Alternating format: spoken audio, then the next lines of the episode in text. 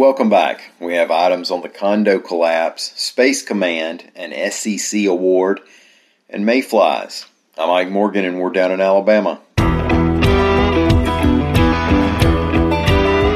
The body of an Alabama doctor has been found in the rubble of the Surfside, Florida condo that collapsed about two weeks ago, reports AL.com's Howard Koplowitz. Gary Cohen was a physician at the VA Medical Center in Tuscaloosa. He was in the Miami area to see his sick dad, and he was staying at the condo with his brother Brad, who was also missing and is also a physician. It was Brad's 12 year old daughter, who you might have seen in the news coverage hugging President Joe Biden.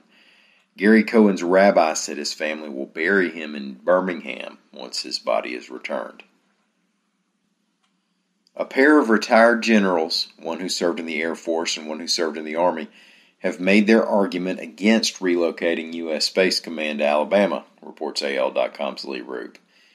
Retired Air Force General Ed Eberhart served a stint as commanding officer of the Army Space and Missile Defense Command in Huntsville.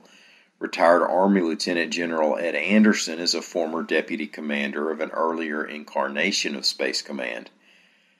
The two have not made their paper available to the public, but according to the Colorado Springs Gazette, they argued that it would be cheaper and safer to keep Space Command HQ in Colorado Springs instead of making the move to Alabama.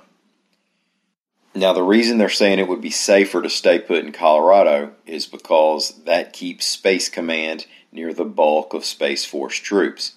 Remember, Space Force is the military service, Space Command is the geographic combatant command, like NORTHCOM or CENTCOM, except with an eye primarily on a different altitude. Now, this puts the two generals on the side of Colorado lawmakers, some who have accused the decision to relocate of being politically motivated. President Trump was still in office when the decision was made to move Space Command HQ to Redstone Arsenal in Huntsville, Alabama, and it's been suggested Trump may have influenced the decision in order to reward political loyalties. Air Force officials, however, have insisted there was nothing untoward about the process.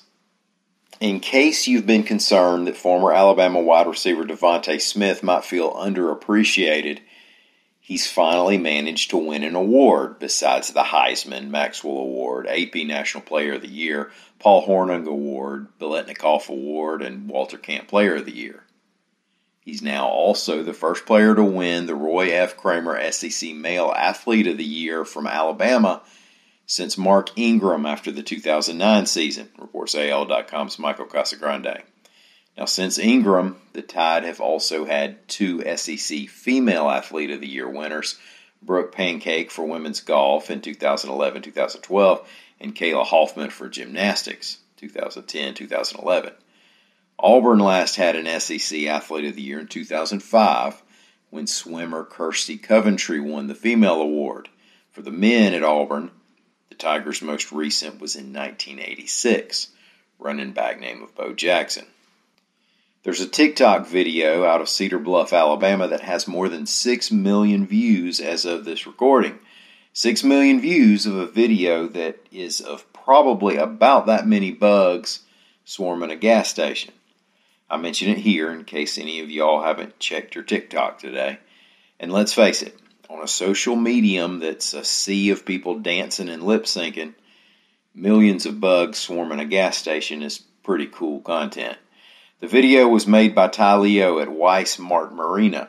Cedar Bluff is kind of between Gadsden, Alabama, and Rome, Georgia, near the state line, and it has all kinds of fresh water around it, with Weiss Lake and the Coosa River. And all that water explains the bug swarm. It's summertime, and the mayflies had emerged. They don't waste time either. You see, mayflies live only a couple days, and some varieties get much less time than that, so they were living it up at Weiss Mart Marina while they still could. Thank y'all for listening. We will be back here tomorrow. Until then, stop by and see us whenever you can on the internet at al.com.